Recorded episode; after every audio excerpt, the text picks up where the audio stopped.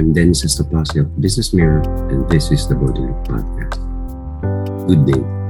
Welcome to Table Tales Tuesdays, a segment of the Border Look Podcast that talks about agriculture and food. Today's episode will look at the issue of rice importation based on the stories by Business Mirror reporters Jasper Emmanuel Arcalas and Kai Ordinario. For more stories on agriculture and food, please visit the Business Mirror website or get a copy of the Business Mirror newspaper. Let's get on with the story.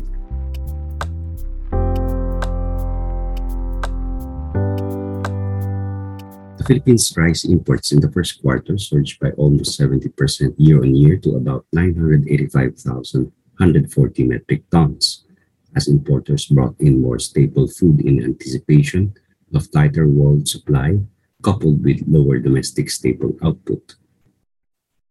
Latest Bureau of Plant Industry data showed rice imports during the January to March period at roughly four hundred four thousand metric tons, higher than the five hundred eighty-one thousand metric tons recorded in the same period last year.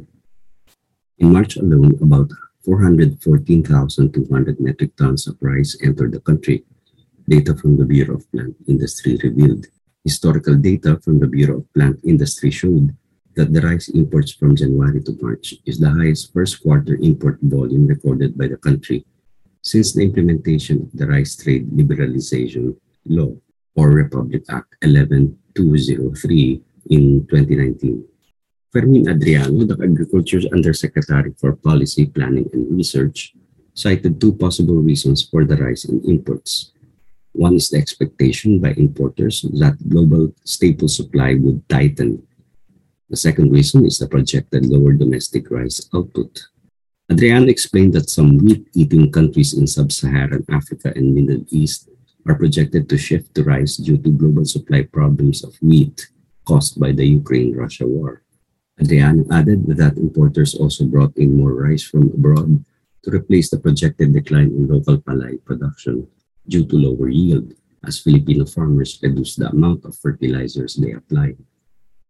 Adriano said that the Department of Agriculture estimated the second quarter rice output to decline by eight hundred thousand metric tons as farmers reduced fertilizer application amid soaring fertilizer prices in recent months.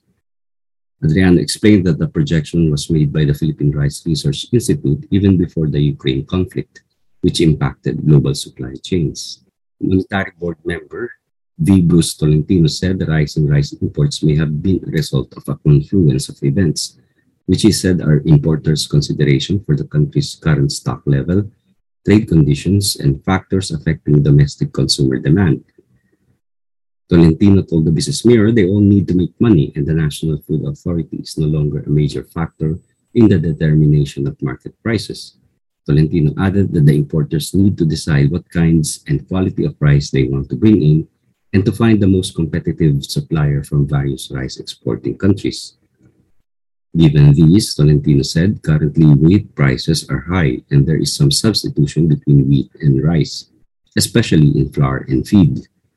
Low-quality rice can also substitute for corn in feed production, Tolentino said.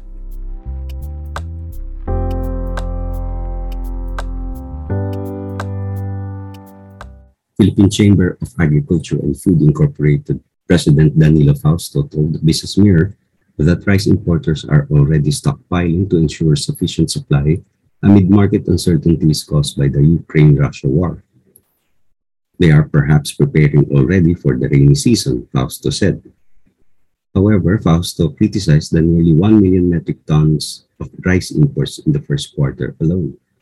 He argued this move goes against the agreement between the Duterte government and the rice industry to manage imports during the harvest season.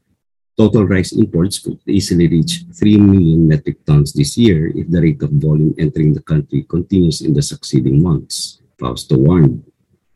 However, Adriano expects the volume of rice imports to slow down by the second half due to higher prices in the global market.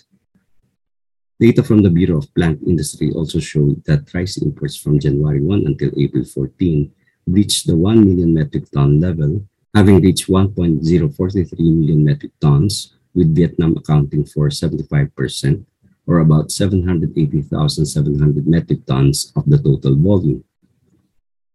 The agency's data also showed rice imports from countries outside ASEAN, like Pakistan, increased during the reference period. Pakistan exported nearly seventy-one thousand metric tons of rice to the Philippines from January first to April fourteenth, more than double the twenty-five thousand two hundred eighty-six metric tons it shipped for the whole year of twenty twenty-one, based on Bureau of Plant Industry data. The top rice importer from January first to April fourteenth was Besto Industries Incorporated at eighty thousand one hundred fifteen metric tons, followed by Lucky Buy and Sell at forty-two thousand four hundred ninety-seven metric tons.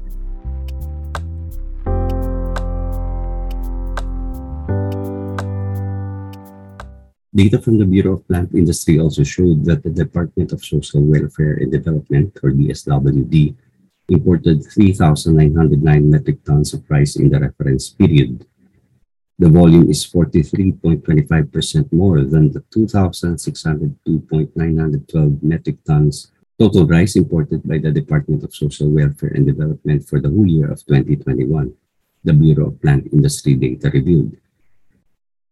The government, through the Tariff Commission, has started its formal investigation into the merits of extending the lower tariff rate on rice imports, which benefits grain exporters outside of the ASEAN region. Last year, President Duterte issued Executive Order one thirty-five, which lowered the tariff on rice imports to thirty-five percent until the end of May. The National Economic and Development Authority has proposed the extension of the validity of the lower tariff rate until the end of the year.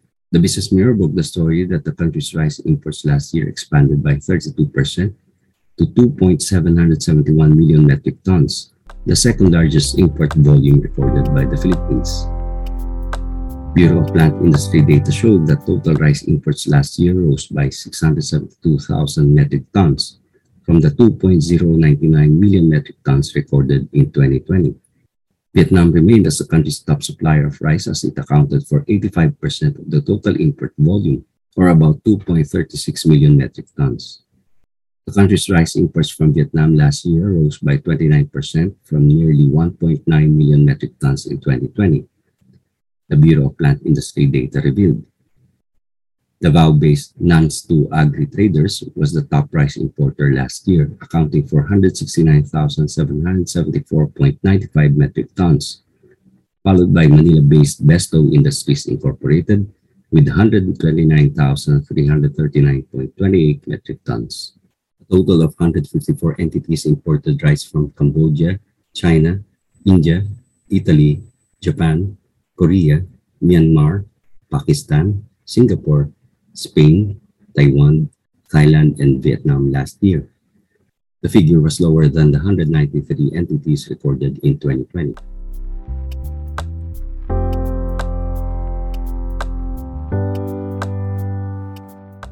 Last January, the Bureau of Customs said the government was able to collect seventeen point nine billion pesos in duties from rice imports from January first to December tenth, twenty twenty-one. In a report to the Department of Finance, Bureau of Customs Commissioner Ray Leonardo Guerrero said this represented a twenty-one point nine percent increase from the fourteen point seven two billion pesos recorded during the same period in the year twenty twenty. Guerrero said revenues from rice imports during this period came from shipments worth a combined amount of fifty-one point three seven billion pesos. The commissioner said that their data showed that for the period December first to October tenth, twenty twenty-one, the volume of rice imports grew by nearly four hundred eighty-eight percent, while revenue also increased by nearly four hundred seventy-six percent. Cumulatively, it grew by twenty-three point four percent in volume and twenty-one point nine percent in revenue, Guerrero said in his report to the Department of Finance. Guerrero said that as a result of the continuous decline of the price of rice in the world market since May twenty twenty-one, the average value of rice per metric ton dropped by one point seven percent to eighteen thousand five hundred thirty-two pesos per metric ton for the period January first to December tenth, compared to the eighteen thousand eight hundred fifty-four pesos per metric ton recorded during the same period last year. Import duties collected from rice imports beginning March fifth, twenty nineteen go to the annual ten billion peso Rice Competitiveness Enhancement Fund, or R C E F, as provided under Republic Act eleven two oh three or the Rice Tariffication Law. The Rice Competitiveness Enhancement Fund is used to finance programs expected to sharpen the competitiveness of palay growers by way of providing them easy access to fertilizer, farm machinery and equipment, high-yield seeds and cheap credit, and offering skills training programs on farm mechanization and modern farming techniques.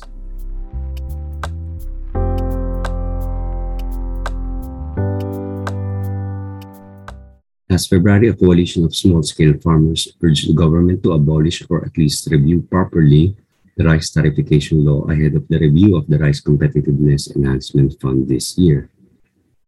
The Coalition contra Rice Tarification Law made a call on the third anniversary of President Duterte's signing of Republic Act eleven two oh three that deregulated the country's rice industry. The Rice Tarification Law mandates that Congress conduct a review of the Rice Competitiveness Enhancement Fund three years after the law was enacted.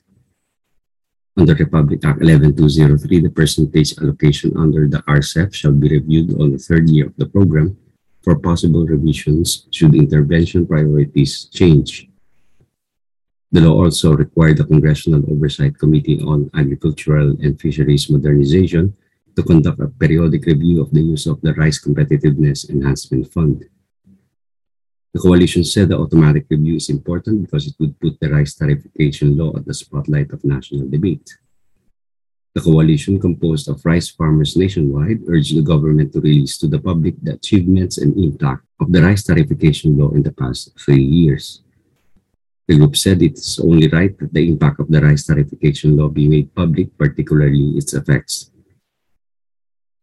particularly its effect on the lives of rice farmers.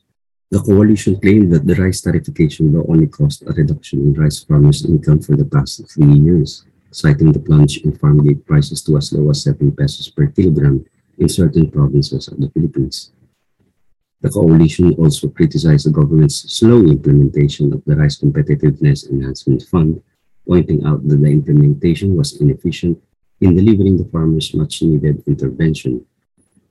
In terms of mechanization, there has been slow distribution of machinery, the group said, while some farmers in Visayas are complaining that the machinery they received is not appropriate for their farms, the group added. According to the organization, the rice seeds farmers received had lower yield, while some even had pests. The coalition called on political candidates running in the May national elections to focus on the alleged problems and issues brought about by Republic Act eleven two oh three. We hope you enjoyed this episode of the Border Look Podcast. Please send us a message on Twitter with the hashtag B M Podcast. Many thanks to Business Mirror reporter Jasper Emmanuel Arcalas for the technical and sound editing. This is Dennis Estopase of the Business Mirror asking you to stay safe, stay strong, and support each other. Thank you for listening. Have a pleasant day.